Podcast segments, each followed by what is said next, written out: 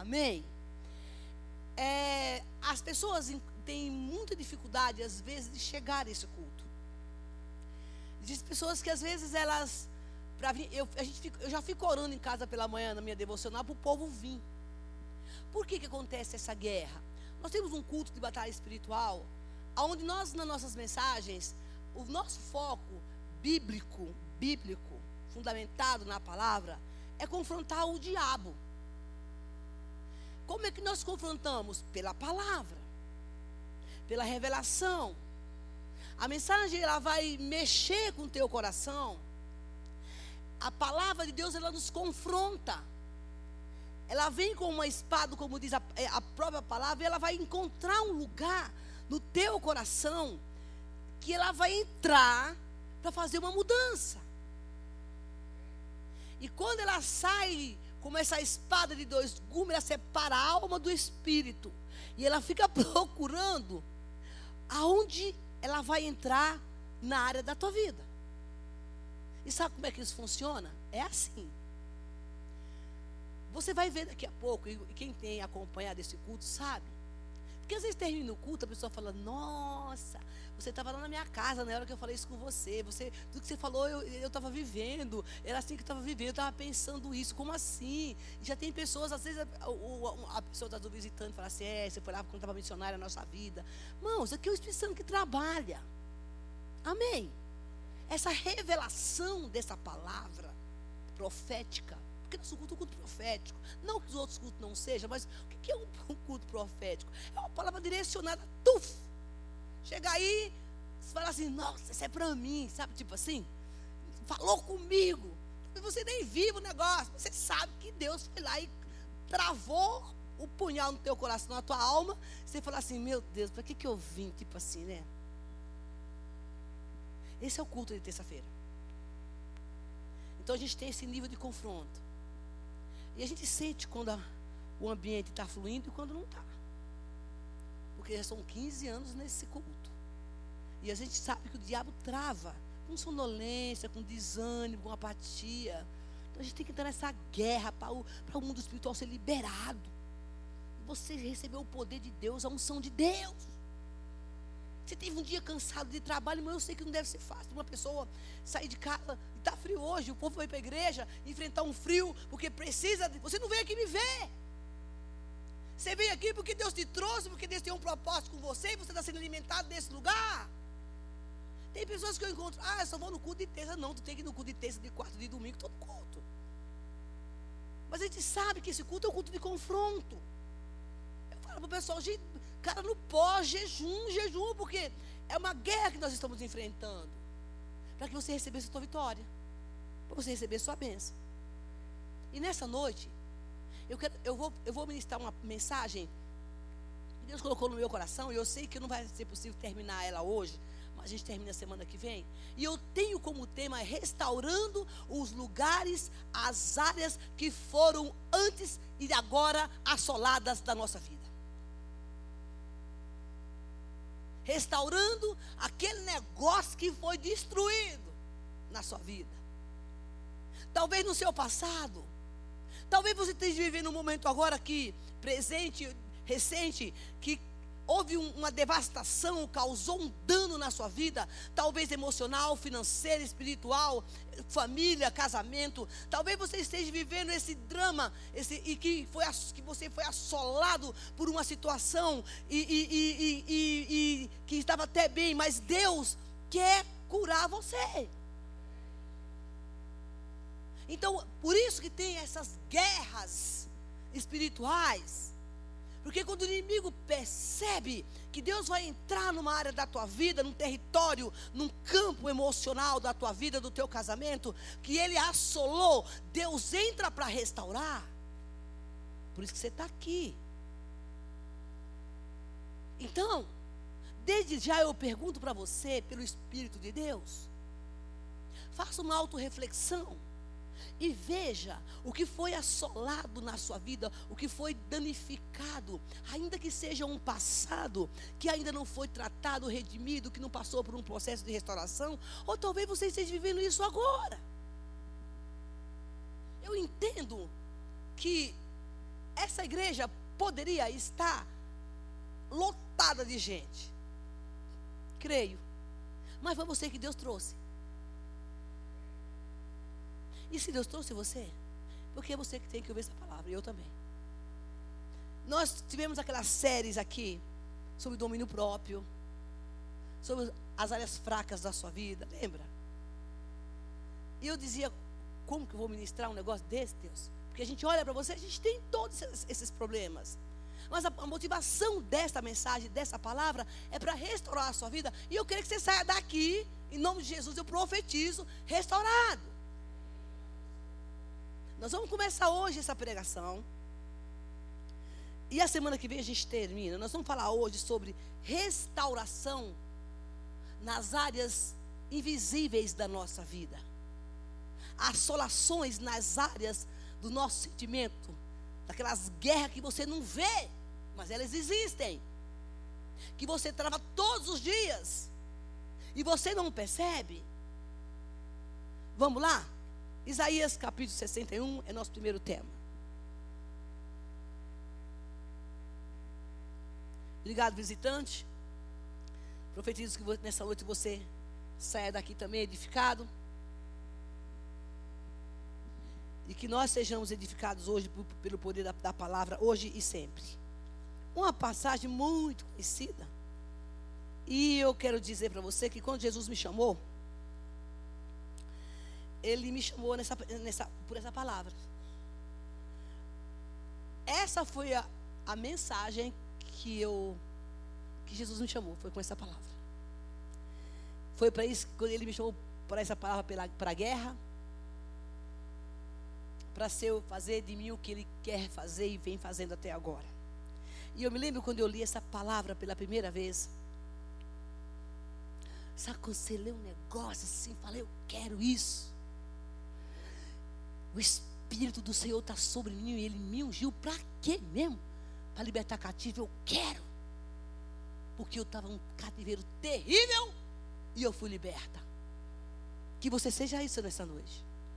Vamos lá. O Espírito do Senhor está sobre mim. Porque o Senhor me ungiu para levar as boas novas. Aos, desculpe. Porque o Senhor me ungiu para levar boas notícias aos pobres. Tem boas novas algumas versões. E eu vou botar meu papelzinho aqui, que foi uma colinha que eu trouxe, tá? Enviou-me para cuidar, do, para cuidar dos cristãos com o coração quebrantado, é a minha versão. Anunciar liberdade aos cativos, libertação dos que está das trevas aos prisioneiros. Proclamar o ano da bondade do Senhor, da vingança do nosso Deus. Para consolar todos os que andam tristes e dar a todos os que choram em Sião uma bela coroa em vez de cinza, e o óleo de alegria em vez de pranto, um manto de louvor em vez de espírito deprimido, deprimido. Eles serão chamados carvalhos da justiça, plantio do Senhor, para a manifestação da sua glória. E aqui, essa colinha minha, que a minha, a minha versão é outra, eu quero ler na antiga versão. E edificarão lugares antigamente assolados, porque é isso que nós vamos falar. E os que antes foram destruídos, e renovarão as cidades assoladas, destruídas de geração em geração. Amém? Cidades assoladas e destruídas. A missão de Jesus Cristo na terra foi isso: libertar os cativos, oprimidos e anunciar a salvação. Quando eu me converti, logo no começo, eu era tudo isso e muito mais. Oprimida, triste, angustiada, solitária, briguenta, agressiva, fofoqueira, mentirosa, e era um monte de coisa. Essa era a minha ficha. E quando eu li essa palavra, eu disse: espera. Libertar os cativos. Macumbeira, era tudo feiticeira, briguenta, tudo. E eu estava nesse cativeiro. E quando eu li essa frase, o Espírito do Senhor está sobre mim. E Ele me preparou para isso. A primeira coisa que eu pensei, o que eu tenho que fazer para buscar os outros? Para tirar da onde eu vim. Bom, eu era muito pretensiosa. pretensão santa. Eu pensava, mas eu estava lá. Não, que, não queria dizer que eu já estava, né? Eu estava começando.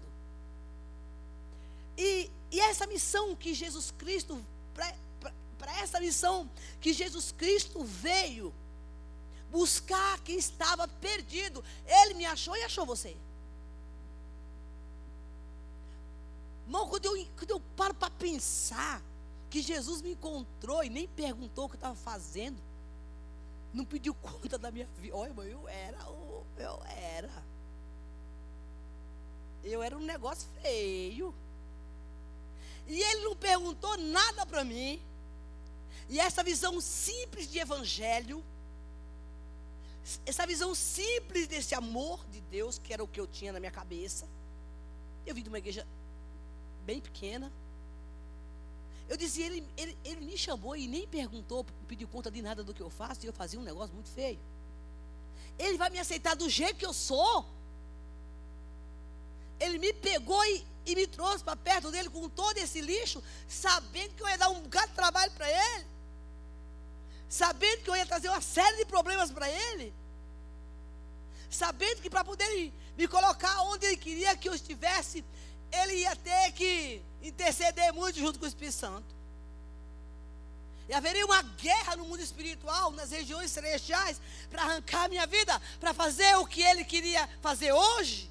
Como Deus faz isso? Essa pergunta me, me mexia, sabe?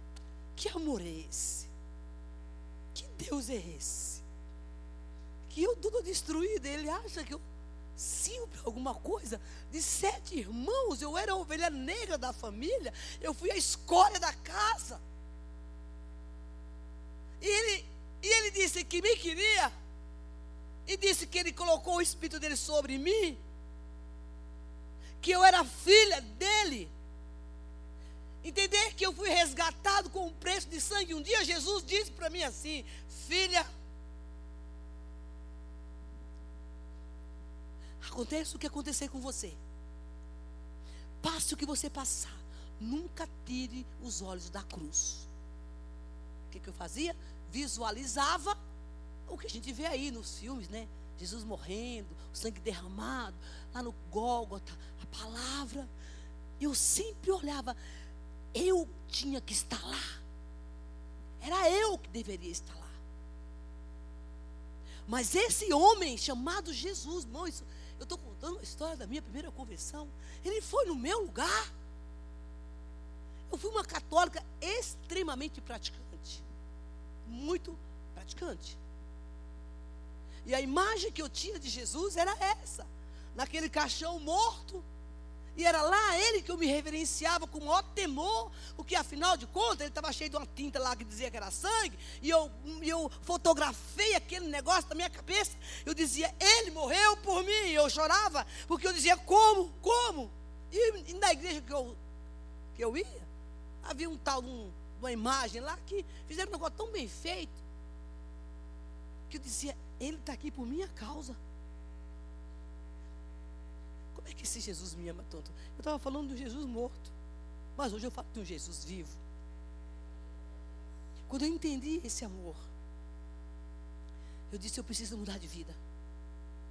Eu não tinha discipulador, não tinha célula, não estudava, eu não li nem Bíblia direito. Mas esse amor foi tão, esse encontro foi tão apaixonante. Porque quando eu aceitei Jesus, Jesus, eu aceitei de verdade. Já passei por um bocado de coisa na minha vida, mas nunca me desviei. Eu falava, vou para onde? Eu já vim de lá. Eu já conheço esse negócio. Se eu voltar para lá, o cão me, o cão me acaba. Se eu voltar para lá, o Satanás me sapeca. Eu não posso comer o, o vômito por mais que eu.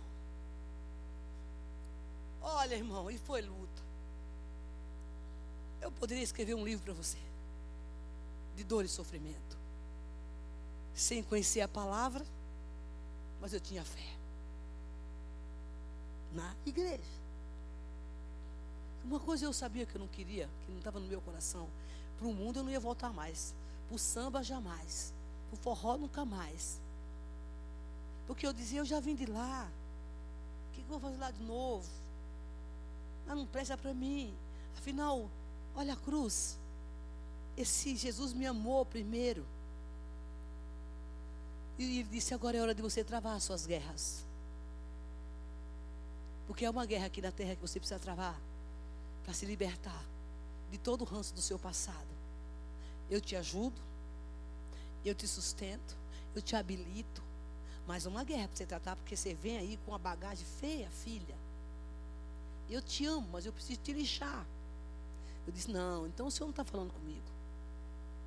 Eu não quero isso. E cada vez que o Espírito Santo vinha fazer um trabalho na minha vida, eu recuava. Eu tinha um problema sério de autonegação. Ninguém achava a minha ferida porque eu não deixava. Ninguém entrava no meu coração porque eu não deixava. Nem o Espírito Santo. Como assim? Ele é cavalheiro. Escritou a porta e eu bato. Só se você abrir que eu limpo você. Se não abrir, eu não limpo. E eu fiquei com esse negócio fechado. Anos e anos na igreja dentro da igreja. E essa graça maravilhosa de Deus me esperando e eu sofrendo desnecessariamente. Olha aqui. Eu estou mudando essa mensagem por causa de alguém que está aqui. Não adianta você fechar a porta do seu coração. Porque Jesus tem a chave. E Ele vai abrir. E vai tirar esse negócio daí de dentro. Mas que negócio, você sabe. Vai tirar sua vida de religiosidade. A capa. Que você diz que é e você não é. Daquilo que você vive, fala, mas você não vive. Ele vai abrir a porta para restaurar o que foi danificado. Naquela historinha que você colocou debaixo do tapete, não quer que ninguém saiba, mas ele estava lá e ele viu. E ele não quer apontar o dedo para você para falar que você é um pecador miserável. Ele, ele viu porque ele quer limpar o seu coração e restaurar essa área que foi danificada. Porque senão você não anda, filho de Deus. Não vai. Como diz o povo do mundo, não vai rolar com Deus. Não dá para queimar etapa. Ele tem a chave do teu coração, ele sabe que está se passando aí dentro. Inclusive, casal, dentro do seu quarto. Tudo Jesus vem. Isso é palavra revelada e culto de libertação. Dá um glória, viu? Fala que Deus não está falando com você? Claro que está. Eu sei que é o Espírito Santo. Eu conheço Jesus. E quando eu vim para cá, eu não estou justificando a palavra que eu estou pregando, viu, filho? É para você entender que Deus mora nesse lugar.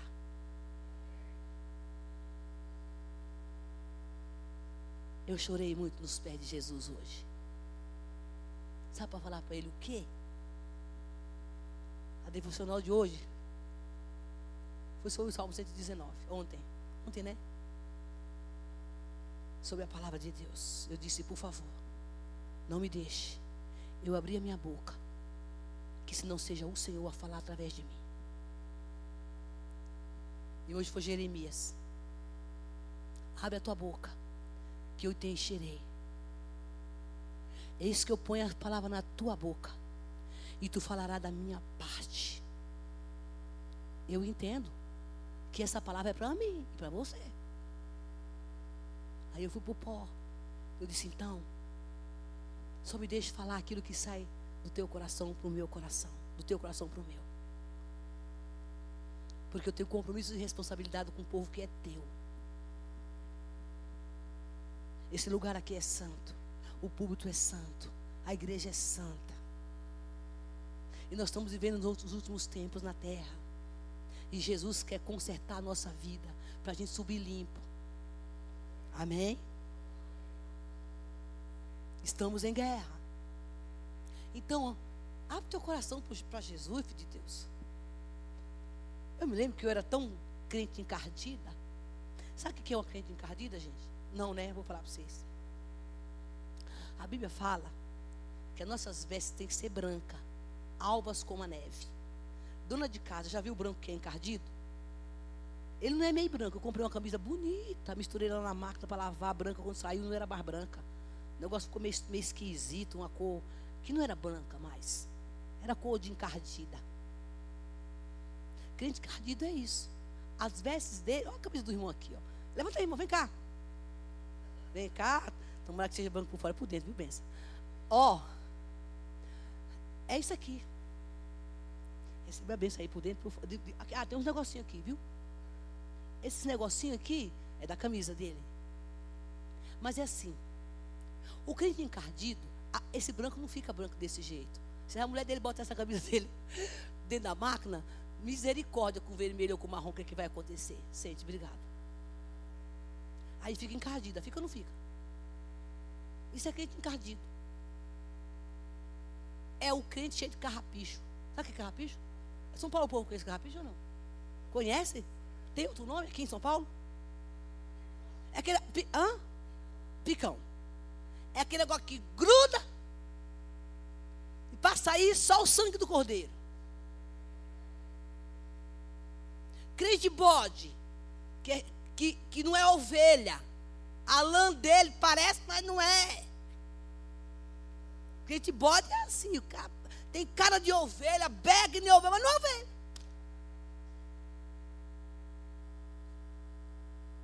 E Deus, o magnífico Espírito Santo, que tem a chave, ele disse: Ah, dona Isabel, você está fugindo de mim? Eu vou botar uma pessoa no seu caminho que você vai ver se é para você que você.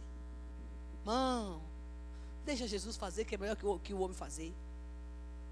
Porque quando Jesus, quando ele quer fazer, Deus é zeloso, é amoroso. Ele dá umas cutucadinhas, mas ele é Deus. Quando Deus bota, permite que entre um um, um, um na tua vida, aquele que vai, que não é só a pedra do teu sapato, ele é a pedra do sapato, da cabeça, que, aquela que fica o tempo todo. Aí tu vai se converter em um operador e não precisa passar por isso. E ele disse: Eu quero a chave do teu coração, e eu vou abrir, e eu vou tirar esse lixo que você trouxe lá do mundo. Eu vou te resgatar. Porque eu quero te colocar em você o meu espírito, para que você seja uma resgatadora. E é essa palavra que Deus te dá essa noite. O Espírito do Senhor está sobre você. E Ele te ungiu com um objetivo. Jesus veio deu sua vida por nós. Ele disse: Eu te dou, eu vou, mas eu deixo o Consolador, o Espírito Santo, o Espírito da promessa. E ele vai ensinar você acerca de todas as coisas. Então não adianta você falar que não sabe. Você só não sabe porque você não perguntou para o Espírito Santo. Se você tivesse perguntado para o Espírito Santo, você não tinha caído nessa. Se você tivesse essa relação com ele, ele tinha te orientado. Cai no abismo quem quer. Aqui está o manual de fabricação, da nossa fabricação. Você não comprou um celular? Então tem lá um manual. Você tem que usar o celular, o micro-ondas, sei lá o que você comprou, essas coisas tudo novas que tem agora. Se tu não ler o manual, tu não vai saber usar. Aí, por que, que você, o manual que, você, que Jesus te deu, você não lê ele? Eu sei que eu estou incomodando gente aqui essa noite, mas não estou nem aí, filho. Fala com Jesus, ele que mandou falar. Eu sei disso. Mas é porque ele te ama. E ele está te confrontando hoje pela palavra. Lembra o começo que eu falei? Vai cortar, filho. Vai cortar de todo lado. Não adianta se mexer no banco aí, não, que o anjo está aí, não vai deixar de sair, não. Uma vez eu estava numa disciplina, numa igreja, um pastor resolveu me tratar. Disciplina não, estava em tratamento. E eu me lembro que eu estava sentado no banco da igreja, tudo que eu queria era ir embora de lá. De repente eu levantei da cadeira, ouça. E quando eu só senti o, impacto, aquele negócio enorme atrás de mim. Eu disse, eu vou embora, que eu não aguento mais ver esse homem falando. Da onde que sai esse homem louco? Ele é doido. Não aguento mais olhar para esse pastor. Ele é meu pastor, tá? Não aguento mais olhar para esse pastor. Só fala besteira, nada de besteira, porque tudo que ele falava era o certo. E eu que não estava gostando. Quando eu virei para o lado, que eu tentei sair, eu vi que tinha uma sombra muito grande atrás de mim. Eu só senti o impacto. Senta, porque você não vai sair daqui. O anjo veio e me botou na cadeira e me amarrou lá. Isso é real. A Bíblia diz que Deus dá ordem aos seus anjos ao nosso respeito. Amém, crente? Até para botar você no banco da igreja quando você quer sair. você não está gostando da palavra. E eu disse, para onde é que eu vou com esse anjão aqui atrás de mim? Nunca que eu ia sair dali. Porque Deus estava me tratando naquele culto. Deus estava me tratando com a, na, com a palavra daquele homem. Mas, porque é assim, né? Começa a incomodar. Está acostumado. Eis que eu te digo, vou encher a sua conta bancária. Aleluia. Eis que eu te digo, sua, o seu cartão de crédito eu, oh, zerou. Foi o anjo lá, pagou tudo. Oh, glória! Meu filho, aqui não tem isso não. Deus faz isso, eu sei. Mas hoje não, não é assim. Hoje aqui agora, não é esse negócio. Fica aí, quem sabe, um, aí Deus pode fazer isso com você daqui uns cultos. Vem mais culto, vem mais culto. Quem... Pode ser liberado uma palavra profética para você, por que não? Vamos tratar o negócio primeiro? Para todo resgate. Para todo resgate. Tem que ter uma guerra. O Espírito do Senhor está sobre mim, ele me ungiu para resgatar vidas. Eu aprendi muito cedo a guerrear. Antes de eu ser crente. Porque já contei a minha história aqui, vou contar de novo para quem não escutou, mas quem escutou vai escutar outra vez. Com 18 anos eu fiquei Tava, casei, fiquei grávida. Com 19 anos, eu, eu, eu o pai das, da minha filha morreu. Eu estava grávida de oito meses e com uma filha de um ano e, sei lá, um pouco, um ano e seis meses, um ano e quatro meses mais ou menos. Com 30 dias a outra nasceu. Fiquei viúva, muito jovem. E depois, passando um tempo, eu casei de novo. Um, um, abençoado e resolveu procurar outra mulher, me deixou. Olha, olha o que, que ele deixou, besta, bem feito. É só para você se descontrair, tá? A honra é dele. Naquela época também eu não, eu não tinha essa roupa, não. Eu só vestia roupa usada, já contei aqui também. Esse cara foi embora. Eu criei as meninas pequenas, ele foi embora. Antes dele ir embora, eu saí de casa um dia para resgatar um cidadão que, tava, que eu ia mandar para o centro de recuperação. Quando eu voltei, eu não tinha mais casa. A casa pegou fogo todinha, destruiu tudo, tudo, tudo, tudo. Não tinha nada. A casa pegou fogo. A gente sempre acha que é a casa do vizinho que pega fogo, né, gente? Tudo tem que ser na casa do vizinho. Nossa casa não acontece nada. Mãe, a casa pegou Como pegou fogo? Eu estou tranquila lá, ia buscar o rapaz para o centro de recuperação. Meu, meu irmão, quando você vai resgatar uma vida, você paga um preço. Sabia disso? Você vai resgatar uma vida. Não vou falar que sua casa vai pegar fogo, não, tá? Misericórdia. Mas aquele resgate, aquela pessoa que, ao, ao qual essa palavra está falando. Libertar os cativos. O cativeiro dela era muito violento. Ela estava num lugar extremamente de morte. Era um cativeiro terrível, porque tem cativeiro, meu irmão. Espiritual que eu estou falando. Você ora, o negócio resolve. Mas tem cativeiro que tem que ser jejum e oração para o negócio resolver. E quando eu cheguei em casa, só tinha um corpo de bombeiro na porta da minha casa, três casas haviam sido queimadas, e uma era minha, e eu fiquei só com a roupa do corpo. E estou aqui para contar que Jesus, Ele é restaurador de vidas. Ele restitui, me restituiu, não vou nem sete, irmão. Não dá para multiplicar o que Ele restituiu em 24 horas. Aí eu disse: O que é que o Senhor fez comigo? Foi para isso que o Senhor me chamou? Na minha cabeça materialista, o que é que você pensa? Agora eu vou ter tudo novo. Uau! Até meu cabelo vai ficar bom. Contei com a macumbeira na rua, minha vizinha, minha ex-vizinha. Que a casa da macumbeira também pegou fogo. Mas, meu Deus, por que eu estou contando essa história aqui? Eu não estou entendendo. Bom, não eu não tenho que entender nada. Eu tenho que falar o que Deus está mandando. E a, a, a macumbeira fez assim: Ué, o diabo chegou e fez assim: E aí, o que, é que tu vai contar para a macumbeira agora? Que te perseguiu esses anos todos. Ela, a casa dela pegou fogo porque ela não tem Jesus. E tu pegou por quê? Como é que tu vai contar isso para ela? Satanás veio me cobrar isso. Irmão, tem lógica essa pergunta? Não tem. Tem. Ela pegou fogo porque ela, não conhece Cristo. E tu que está pregando o evangelho para todo mundo e a casa pegou fogo. Para falar a verdade, eu não tive resposta para o diabo, não. Por um breve momento. Porque quando eu cheguei na minha empresa, que eu entrei, que eu trabalhava numa empresa, que eu olhei para um quadro que tinha na porta na parede da minha chefe. Era um quadro bonito, de paisagem. Eu chorando, chorando porque perdi as coisas. Eu não estava chorando porque Jesus estava me tratando. Não estava chorando. Eu estava chorando porque eu perdi minha, minha, minha louça, minha roupa de cama. Chorando porque eu perdi, eu perdi, eu perdi aquele guarda-roupa de maravilhoso que eu tinha, viu, Meirada? Olha, olha que coisa medíocre. E Deus disse assim para mim, escreveu na parede. Eis que eu destruí tu, as coisas para fazer tudo novo. Que é que você pensa? Estava lá na parede escrito, eu olhei e estava lá. Eu li esse negócio, como não sei, mistério.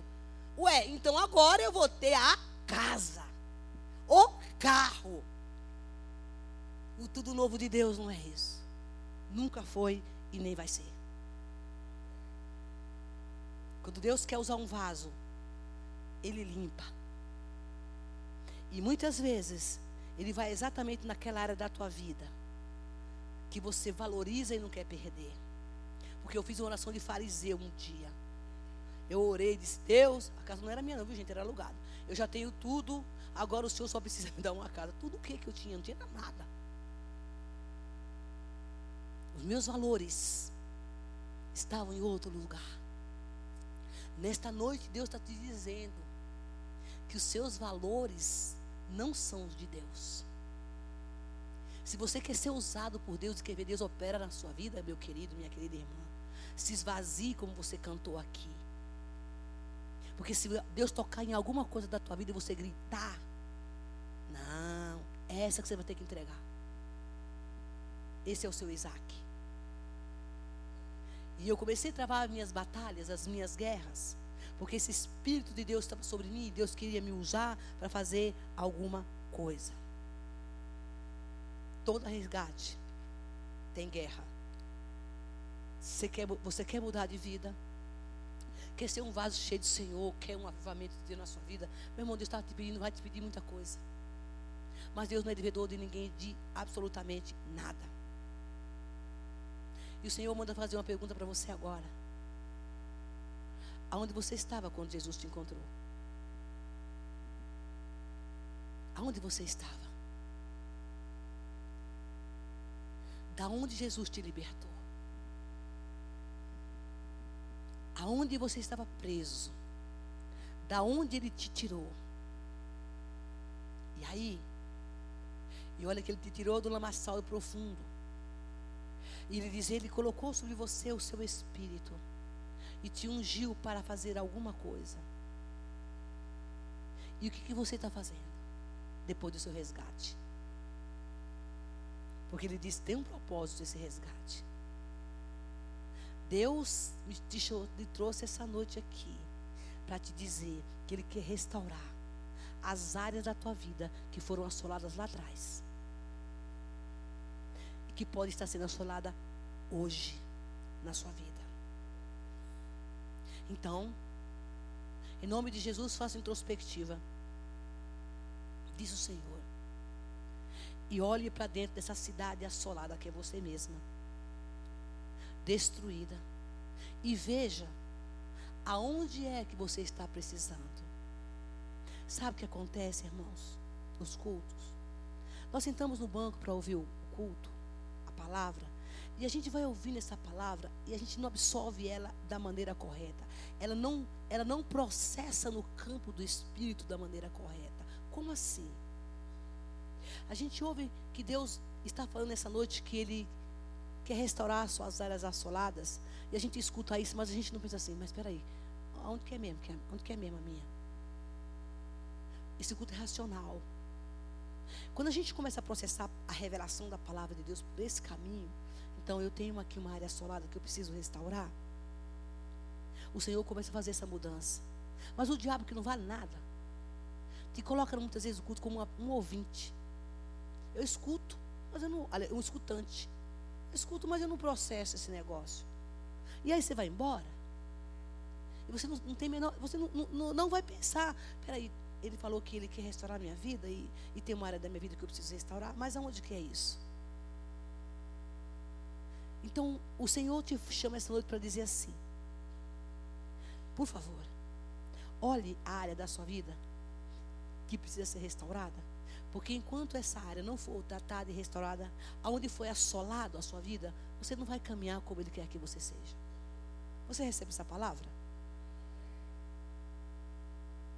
Você é gerador de esperança na vida de outras pessoas. Eu já contei aqui que às vezes Deus me faz fazer uns negócios que eu fico, que eu fico meio esquisita, porque eu levei tantos anos da minha vida sem contar a minha história. Eu tinha, eu, a minha história era tão pesada que eu falava, o senhor vai mandar eu contar isso mesmo? Vai contar isso.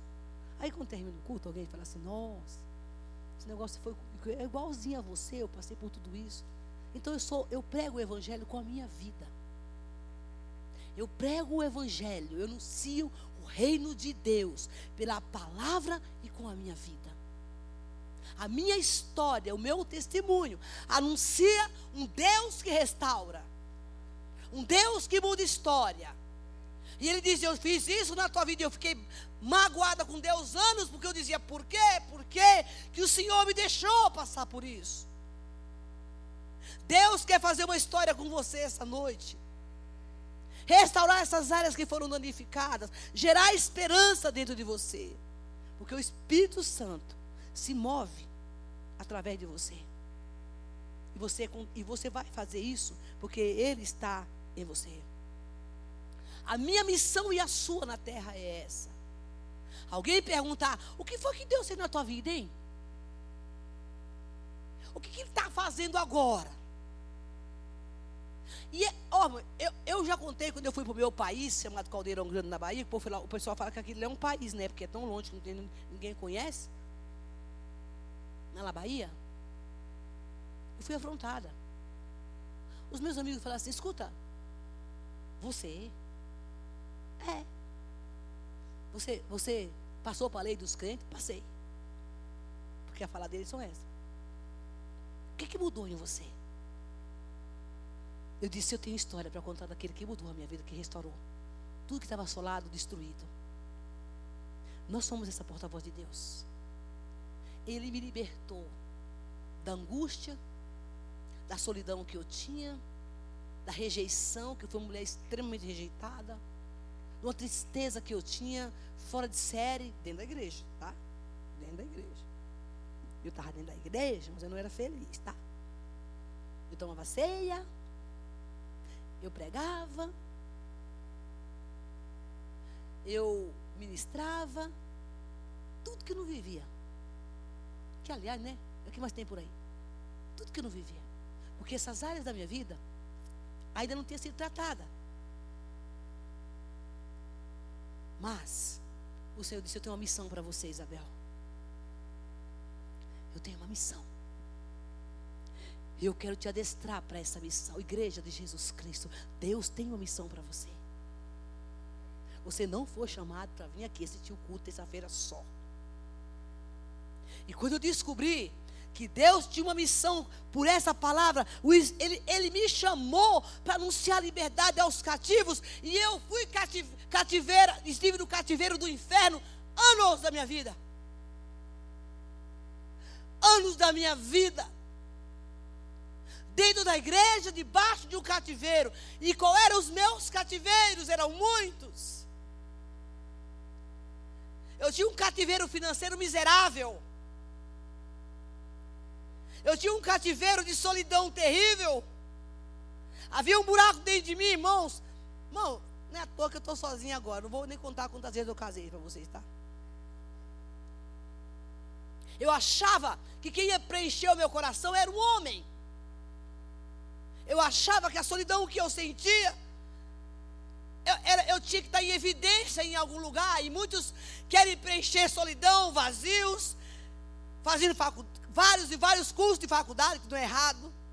Querem preencher solidão e vazios para ser notado por pessoas, usando marcas de sapatos, sei lá do quê falando em, em, em, várias línguas, na verdade, se forma em alguma coisa que nem quer, mas dá ibope dá nome.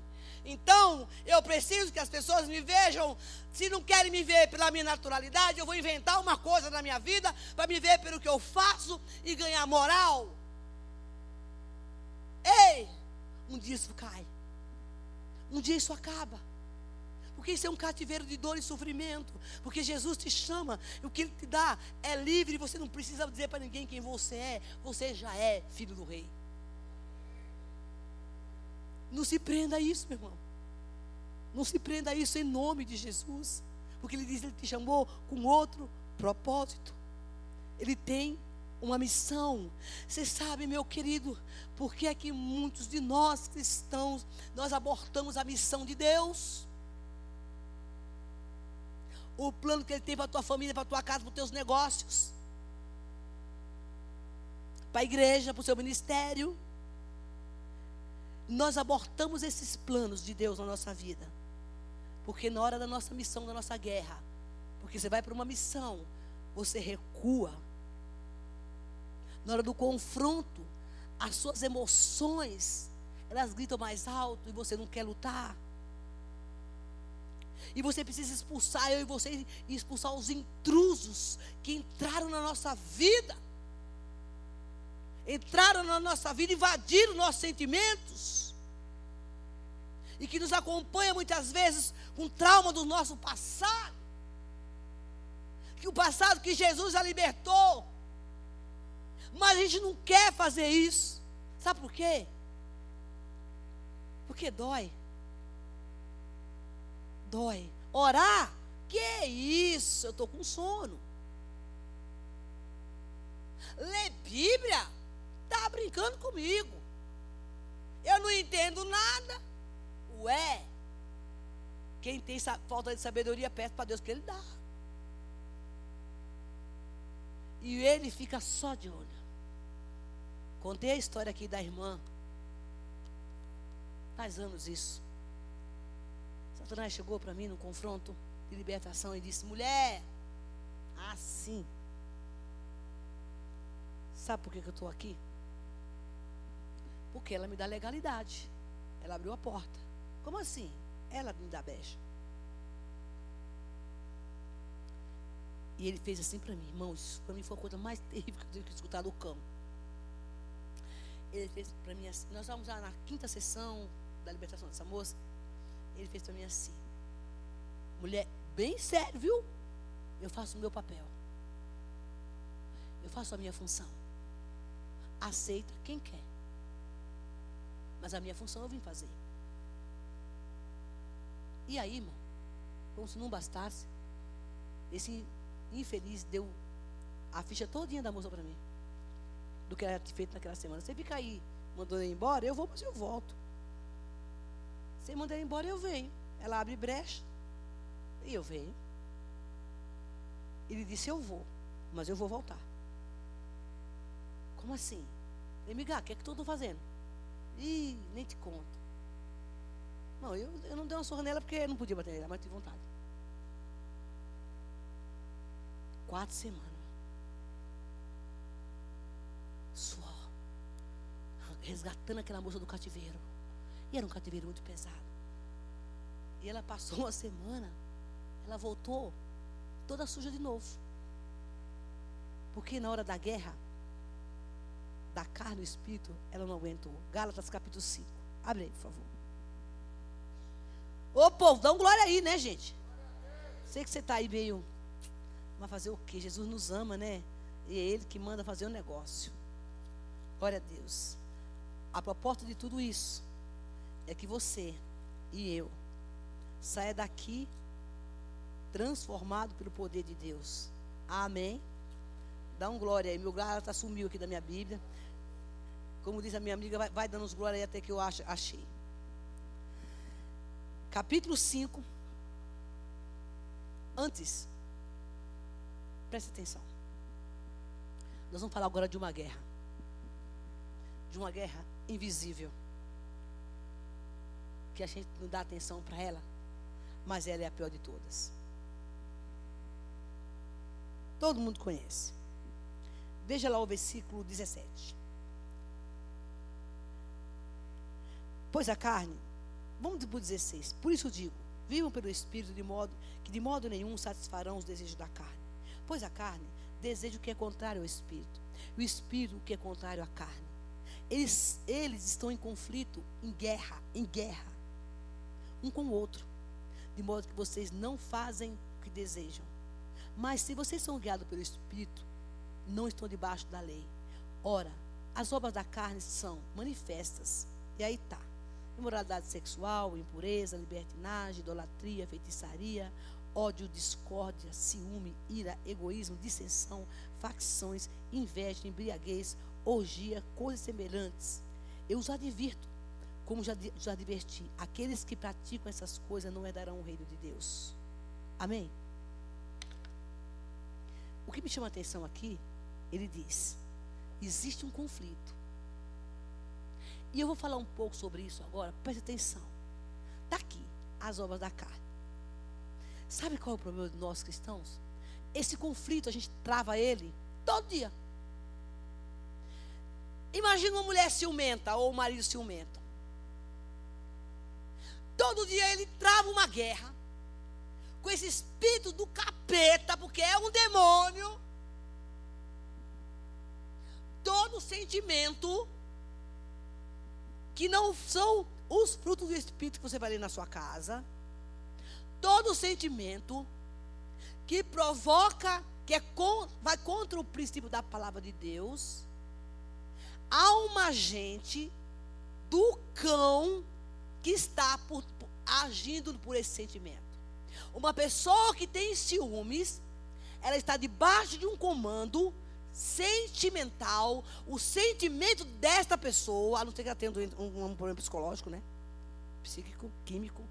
O sentimento dessa pessoa está debaixo de, uma, de um comando do diabo. Porque o, o ciumento vê quando não tem.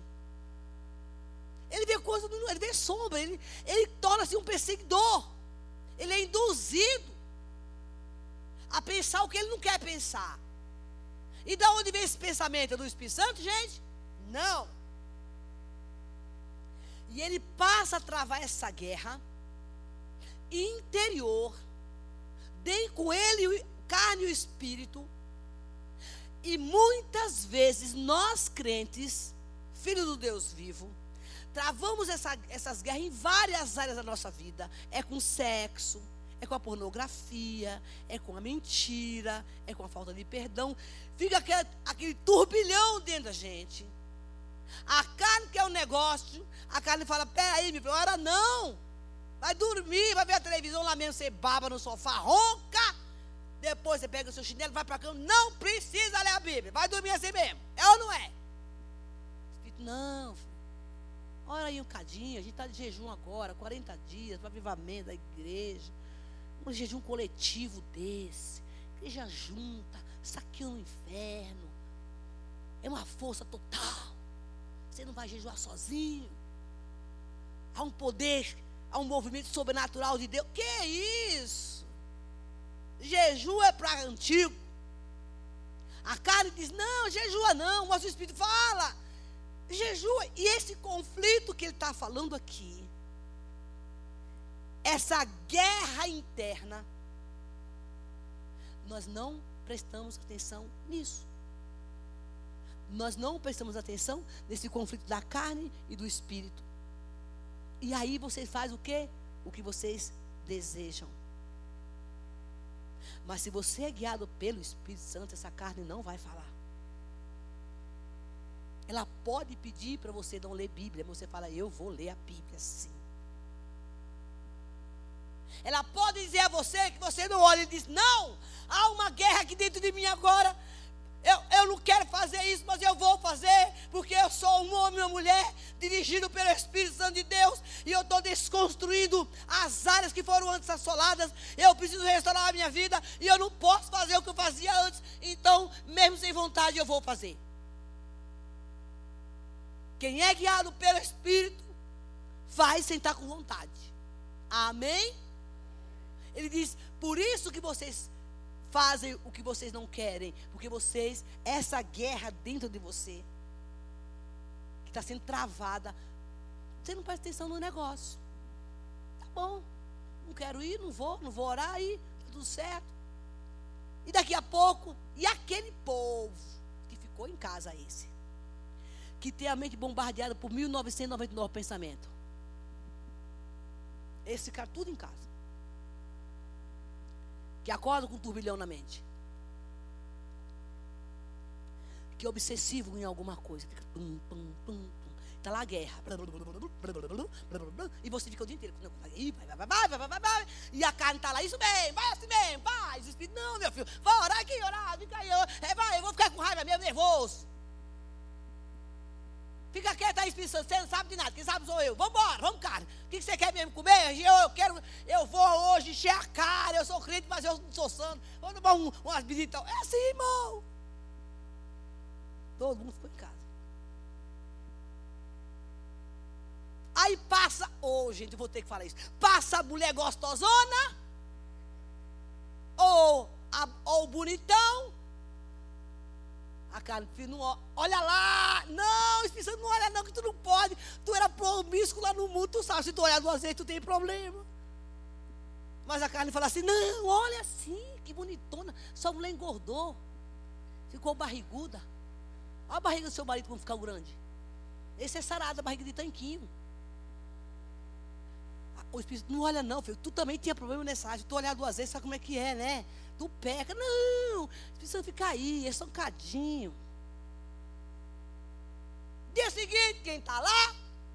O homem do tanquinho e a mulher da pernona. Espírito Santo, tu sai daqui, tu não pode fazer isso. Espírito Santo fica aí, carne quinada. Dá uma olhada, você viu lá?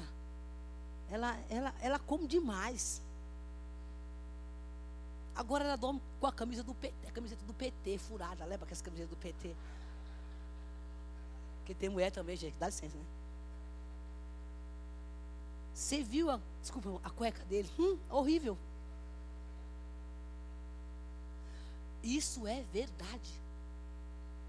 Estou falando nada que estou inventando nada. Se eu contar, eu fui casado por catei, filho. E, e foi com dois, tá? Por isso que eu estou sem nenhum agora. Estou me tratando. Glória a Deus por isso. Estava pronto para esse negócio, não. Então, aí entra. Eu estou pregando Bíblia, não estou inventando moda, não, tá? Aí entra a palavra. O conflito um com o outro.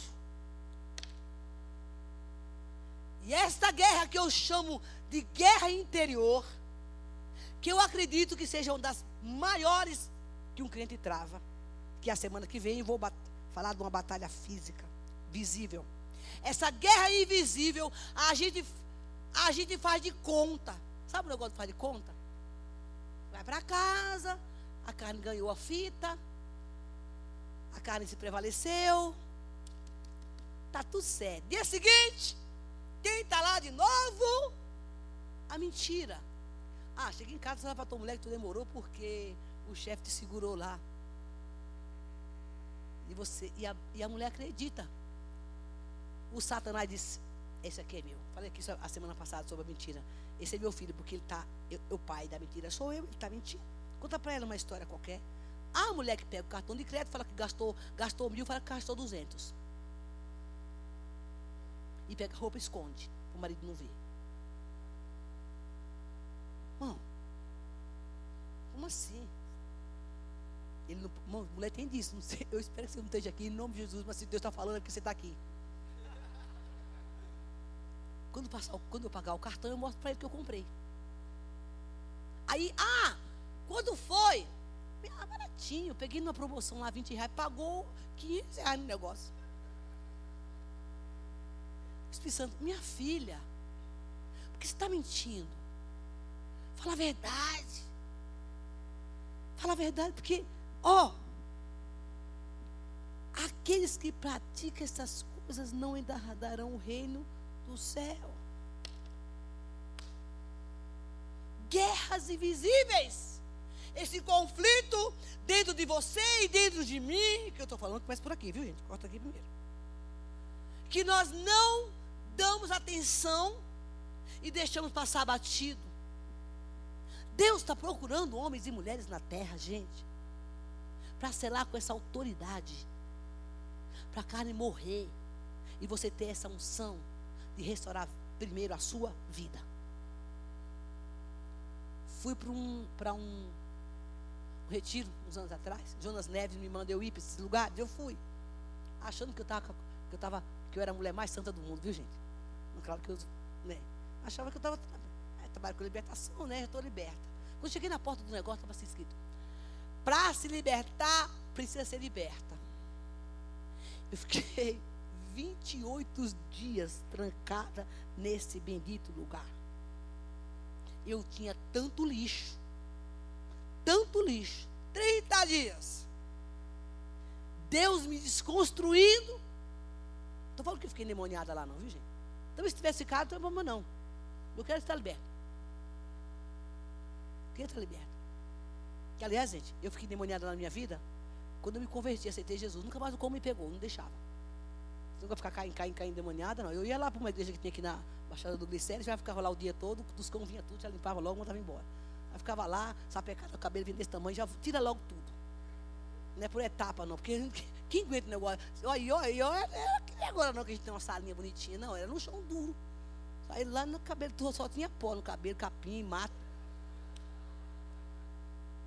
Chão, e o chão, o chão, é, sabe aquele cimento grosso que fica assim as pontinhas assim para cima? Eu só lembro quando eu chegava, e quando a hora que eu saí de dentro da sala, pergunta com sei lá que quer sozinha comigo no seu. O diabo tomava minha mente. Eu subia aquela baixada do glicerina daquela ladeira, eu só capengando, né? Porque eu me dispus. Eu quero sair desse troço. Eu não quero que esses cão me atormente mais. Acabou! Eu, eu, eu, passei, eu passei por outros processos bem mais difíceis que era tirar esses carrapichos aqui, restaurar o que foi danificado, que essa é a área mais difícil. Mas Deus, Ele me libertou. Então, essa noite, para a gente terminar essa primeira etapa, qual é a área da tua vida que está assolada? Pode vir o louvor, por favor. Que está assolada, que precisa ser restaurada. E essas guerras que está aí dentro, que você não dá importância, que você não quer enfrentar. Eu fui a mulher mais covarde da face da terra. Você só era meu amigo até a hora que você descobrisse minhas fraquezas. Um dia que você descobriu, eu, eu sumia. Esse cara vai saber que eu tenho esse problema, não quero nem pensar. Eu sumia. Igreja, confessar pecado quando eu era católica, toda semana eu estava lá contando para o padre. Eu nunca.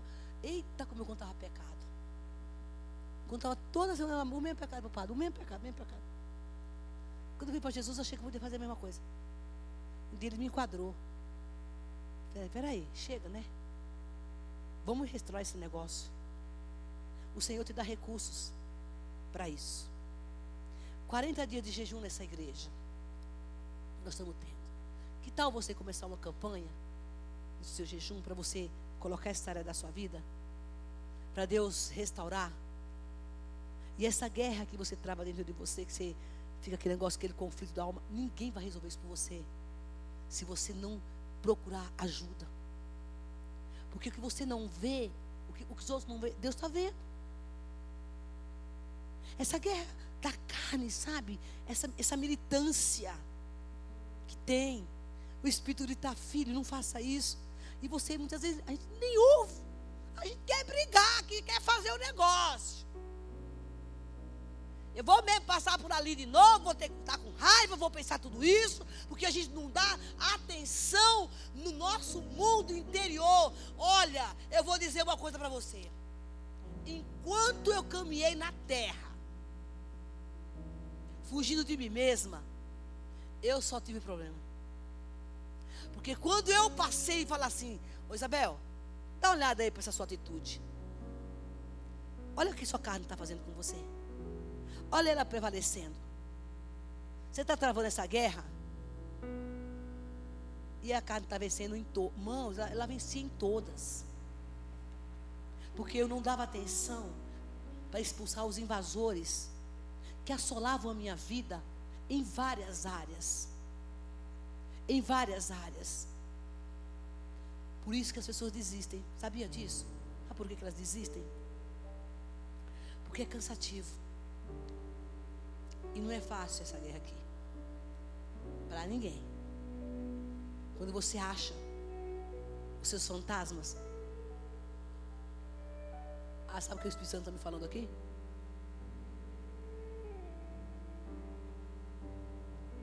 Ele me diz assim: Filha, diga para eles que muitos preferem ir para terapia para fugir de mim. Muitos preferem, não que seja errado, mas eles preferem gastar muito dinheiro para ouvir psicólogos e terapeutas que não tem nada a ver comigo. Quando caso deles sou eu que tenho que resolver. Psicólogos, vocês me desculpem, eu sei que vocês têm alguns aqui. Eu louvo a Deus pela vida de vocês, porque se eu preciso também eu vou. Quando eu entendo que eu tenho que meu problema é químico. Dificilmente. Diz o pastor Jonas que já sou assim de nascença.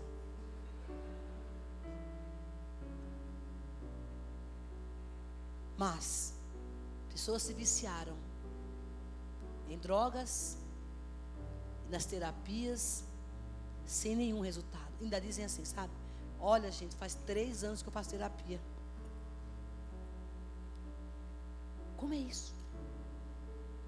Como é isso, pelo amor de Deus? Amados, em nome de Jesus, tem coisa que é para Deus. Para os homens, mas tem coisa que é para Deus. Se uma pessoa chega na minha sala, conta o histórico dela. Eu entendo que essa pessoa tem um território espiritual limpo. A casa dela está limpa. Não, filha, teu lugar não é aqui. Procura uma terapia. Você com Deus está zerada. Você não tem pendências. Ela vai para lá. Mas tem terapeutas do Senhor, quando eles percebem que o negócio não é com eles, eles falam, não, tu tem que passar pela libertação. Os que, os que compreendem isso. Porque esses fantasmas da nossa vida, eles têm que ser tirados. Mas sabe por que as pessoas não querem? Era como eu. Eu não queria que ninguém colocasse o dedo na minha ferida. Eu tinha vergonha da minha história. Ela era muito feia. Eu tinha um problema sério da autossuficiência. Eu sempre achava que eu ia resolver meus problemas. Porque tem gente que sempre acha que vai resolver o problema. Sabe o que o diabo faz com você? Não conta para ninguém não, tá? Ele te isola. Não conta para ninguém não, porque afinal de contas, o que vão ficar pensando de você? E aí, ele faz o que ele fazia comigo. Fica sozinha no teu canto e ora teu Deus, aí uma hora ele resolve. E me massacrava. Me botava no cativeiro, sozinha. Porque afinal de contas eu tinha que preservar uma imagem. Não estou falando do tempo que eu me restaurei. Estou falando quando, antes de Deus me dar essa unção. Hoje, irmãos, vou te dizer logo para você, já falei que eu posso morrer de qualquer doença. Mas de fato, por causa de guardar problema, eu não morro. Eu não. Do coração, para fechar, para ficar sem contar minhas, minhas dores, não morro nada. Eu tiro a sujeira do tapete e vou àquele que pode me ajudar. Eu falei a semana passada aqui e te digo: cole no homem de Deus, grude numa mulher de Deus. Porque quando você não tiver resposta de Deus, essa pessoa tem para você. Venha para o culto, ouça a palavra. Porque quando você não souber o que fazer, aqui Deus manda o um recado pelo profeta. Tem caminho e tem saída. Em nome de Jesus, o que Deus te pede nessa noite é isso. Deixa eu restaurar, restaurar as áreas que foram assoladas na sua vida. As muralhas caíram, Ele quer levantar. Irmão, quando a minha casa pegou fogo, eu me lembro que eu entrei naquele lugar, eu olhei para o chão, era como esse tapete só tinha é, tijolos queimados. E eu não sei por que carregar d'água, fiquei procurando o teto da casa. Só tinha céu, e cadê minha geladeira cheia de comida? Porque era essa a minha preocupação. Baiano tem esse negócio de tocar, tocar comida, não sei se vocês. Nordestino, né? Não sei se paulista é assim, nordestino é. E eu queria minha geladeira cheia de comida. Meus valores eram outros. E quando eu cheguei na igreja, sabe? Ganhei um bocado de roupa, ganhei, ganhei, ganhei. A mulher virou para mim e disse assim: Nossa, missionária, você, seu guarda-roupa pegou fogo, você continua chique. Deus falou: É assim que eu te ver como mulher chique da igreja. Não é mulher de Deus que tu é. Isso te olha tua roupa.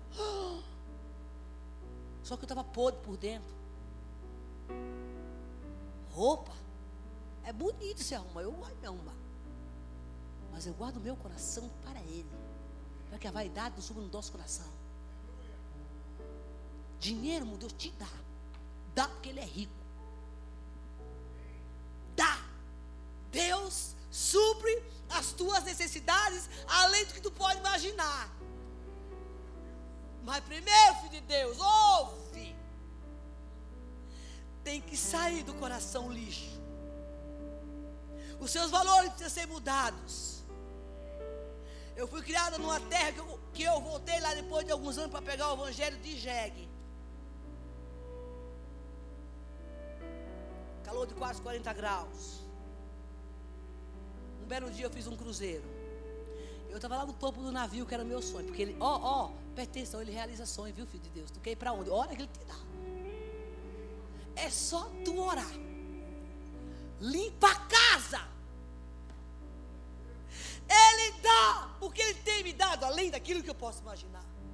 E eu lá em cima daquele berequetec lá, eu comecei a chorar. Eu disse, como? De caldeirão grande para o navio para a Argentina. Caldeirão grande é um negocinho desse tamanho, assim, gente. A gente carrega licurina coco na cabeça. É a minha cidade que eu nasci. Ele disse: Eu disse a você que eu colocaria o meu espírito sobre você. E ungiria você. Para você andar na minha obediência. Você pagou o preço. E paga o preço da renúncia. E eu só te abençoo. Crentes, vou falar para você uma coisa assim, muito tempo. Não existe nada na minha vida que eu peço para Deus que Ele não me dá, a não ser que Ele saiba que vai ser ruim para mim. Estou sozinha até agora, tá? Não casei, tá? Então Ele sabe que não é o momento. Também não estou reclamando. Meu Deus, não deu amém. Não é a minha prioridade.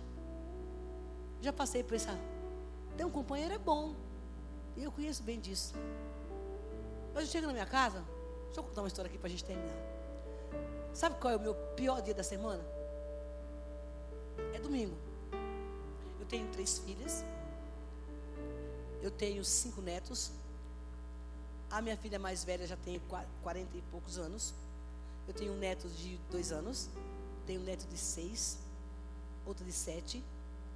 Uma menina de, de 25 e outra de, de 15. Isso sou eu. Eu tenho 65 anos de idade. Eu fiz uma história de vida. Minha família, ela me conhece há quantos anos, amiga? Mora na minha casa de vez em quando. Mora não, ela tem, a gente dá muito bem. Eu tenho uma família mais feliz do mundo. Na minha casa não tem problema com meus filhos. Meus filhos é casado com uns caras maravilhosos. Eu tenho dois gente, que é uma benção. Três, porque eu orei a vida inteira. Deus, eu não posso ter problema. Deus, meus genros são uma benção. A minha casa abriga muita gente, quem me conhece sabe que eu adoro patota de cozinhar para o povo, adoro cozinhar. Eu fui chefe de cozinha muitos anos. Deus me deu uma família, eu sou feliz. Nunca tive problema com as minhas filhas. O primeiro namorado que elas namoraram, elas casaram. Eu posso dizer a você que Deus me abençoou a minha família. Aí chega domingo, elas me foram embora. Fiquei sozinha. Aí chega domingo, eu quero comer uma comida boa, assim. Eu gosto de cozinhar. Aí, pô, fazer comida só para mim? Eu faço. E faço da melhor. E faço da melhor, porque eu cozinho bem. Eu gosto de comer bem. Comer bem não é comer caro, tá? É saber fazer. É diferente. Eu sei cozinhar. Então eu sento na mesa, aí chega o capeta. Aham. Cheguei! para dizer para você que você fica pregando em três igrejas, saiu do culto todo arrumado, cadê sua família? Aí eu fico escutando. Tá vendo? Aí você está sozinha, comendo sozinha, na frente da televisão. Ô irmão, o que, é que você acha? Se eu não tivesse revestida dessa autoridade de Deus, eu ia debruçar no padre, ia chorar até Cadê meu casamento que o Senhor não me deu? Eu fazia isso tá? Alguns anos atrás fazia. O Senhor é egoísta, quer o Senhor só porque me quer só para o Senhor, tá vendo aí? Ei, quando Deus restaura a tua alma, Ficar sozinha, comer sozinha, eu não gosto de comer sozinha, mas tem que comer, fazer o quê? Eu trabalhei o meu coração para isso. E eu sento. Aí um dia Jesus chegou. Uh! Ele disse, filha, eu vim aqui sentado ao seu lado. Eu vi que chegou uma sombra. Eu disse, ai meu Deus, quem será que chegou? Ele disse, eu vim te dizer que quando você senta na mesa, eu estou com você. Uau! Pensa, pensa. E sentou na mesa comigo. Eu confesso que eu não abaixei, que eu, que eu nem levantei os olhos. Eu estava lavando minha louça. E de repente eu olhei para a parede. Eu fico ouvindo a música o dia inteiro. E eu vi que um anjo levantou. Não, Abel, isso existe, irmão. É Bíblia isso. Passou pela parede. E disse: Eu só vim dizer que eu estou com você. Coloque-se de pé. Ai, meu Deus. Vale a pena. Vale a pena morrer todo dia. Vale a pena pagar o preço da santidade e da obediência. Para ficar bem pertinho de Jesus. E eu vou liberar uma palavra que Deus está mandando falar aqui agora. Sobre realização de sonhos, a gente termina.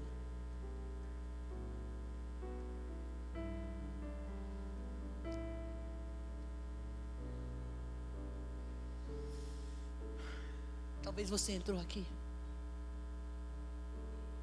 E esteja vivendo como eu vivi alguns anos atrás.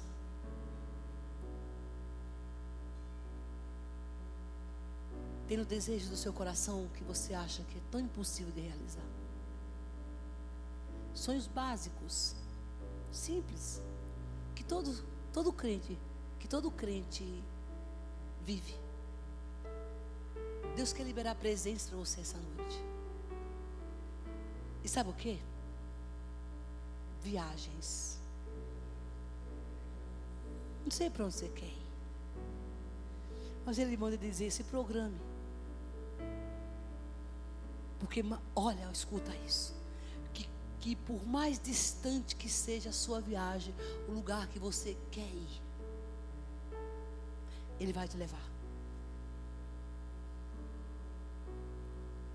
E se você diz que você se sente capaz porque você não tem condições financeiras. Diz Deus, arruma a tua vida, a tua casa. Anda na minha presença. Que você vai ter. Deus pode levantar na terra um homem uma mulher para te abençoar como Ele fez comigo. E você vai até avançar fronteiras. Jesus também quer essa palavra para mim, tá? Não é só para eles não.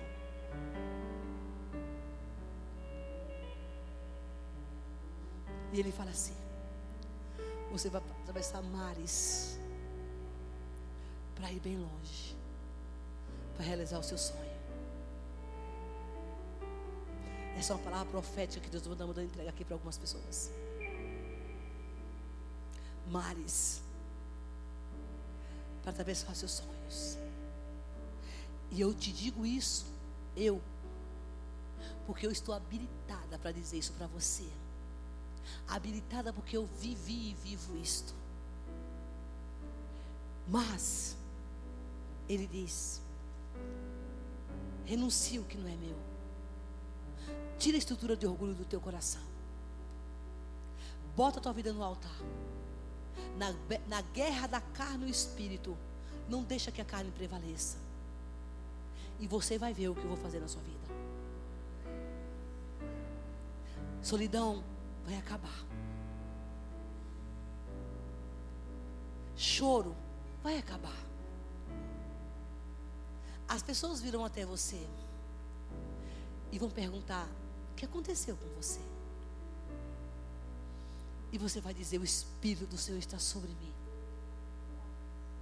E aquela área da minha vida que você viu que estava devastada. Ai, Indaramai. Jesus restaurou. Jesus restaurou. Porque na hora da minha guerra, Eu não deixei a carne prevalecer. Quando eu queria dormir, eu disse: Não, eu vou orar. Quando eu não queria ler a Bíblia, eu disse: Eu vou ler Bíblia. Quando eu não queria jejuar, eu vou jejuar, eu vou matar esse negócio aqui dentro de mim. Diz o Senhor essa noite. Eu te asseguro, filho, 30 dias, a tua vida limpa na minha presença. Você vai usufruir do que eu tenho para você. Coloca a tua casa em ordem, porque Ele vai restaurar. A semana que vem, nós vamos trabalhar um, um tema que hoje não deu tempo. De como você vai vencer o diabo. Quais são as armas que Deus vai te dar para destruir o teu adversário. E como você vai fazer para restaurar essas áreas. E nós vamos fazer uma oração de renúncia aqui. Vamos fazer uma oração de renúncia. Enquanto ela canta um louvor, eu queria que você fechasse os seus olhos. Já estou liberando você. Feche seus olhos e diga: Senhor, restaura a minha vida. Restaura a minha vida. Restaura a minha vida. Restaura a minha vida, Senhor. Restaura a minha vida, Senhor. Ore, canta cheire, balabaste. Ai, me Diga, Senhor, arranca o que foi destruído no meu passado, o que roubaram de mim, o que destruíram na minha vida. Eu quero, Senhor, restauração. Diga, Senhor, eu não quero mais viver isso, porque está me machucando demais, está doendo. E eu não quero mais viver isso, Deus. Me tira desse lugar de morte. Restaura, Jesus. Restaura o que foi assolado e destruído. Eu estou vivendo uma terra de seguidão. Essa guerra dentro de mim, eu, o que eu não quero fazer, eu faço. Me ajude, por favor. Ore com simplicidade, mas ore com verdade. É só falar a verdade para Deus. Diga, Deus, eu sou tão egoísta que eu não tenho coragem de contar para ninguém, porque o meu orgulho não deixa.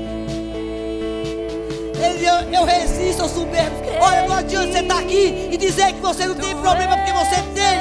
Porque quando você pensa que você não tem, você é o primeiro da fila. Não seja imparcial e insensível ao que Deus está falando aqui. Porque uma hora, meu irmão, a conta chega. Se derrame diante do Senhor, diga a Deus: aqui está o meu problema. Essa guerra que eu travo todo dia. Eu não quero fazer, mas eu faço, mas eu quero morrer hoje. Colocar na cruz. Oh, Pai, vem com o teu poder agora. Restaura a tua igreja. Restaura o teu povo. Que seja liberado a unção de cura neste lugar. E aonde o inimigo devastou e assolou, o Senhor entra com a providência da libertação e a cura. Vai brotar a vida. O que estava seco, o que estava seco, vai brotar a vida. Toda a terra seca será encharcada. O que foi destruído pelo inimigo, nas tuas finanças, nas tuas emoções, coloca diante de Deus nessa noite e nessa semana haverá restauração. Aplauda Jesus, aplauda Jesus. Deus te abençoe. Dê um abraço do teu irmão. Vai na paz, em nome de Jesus.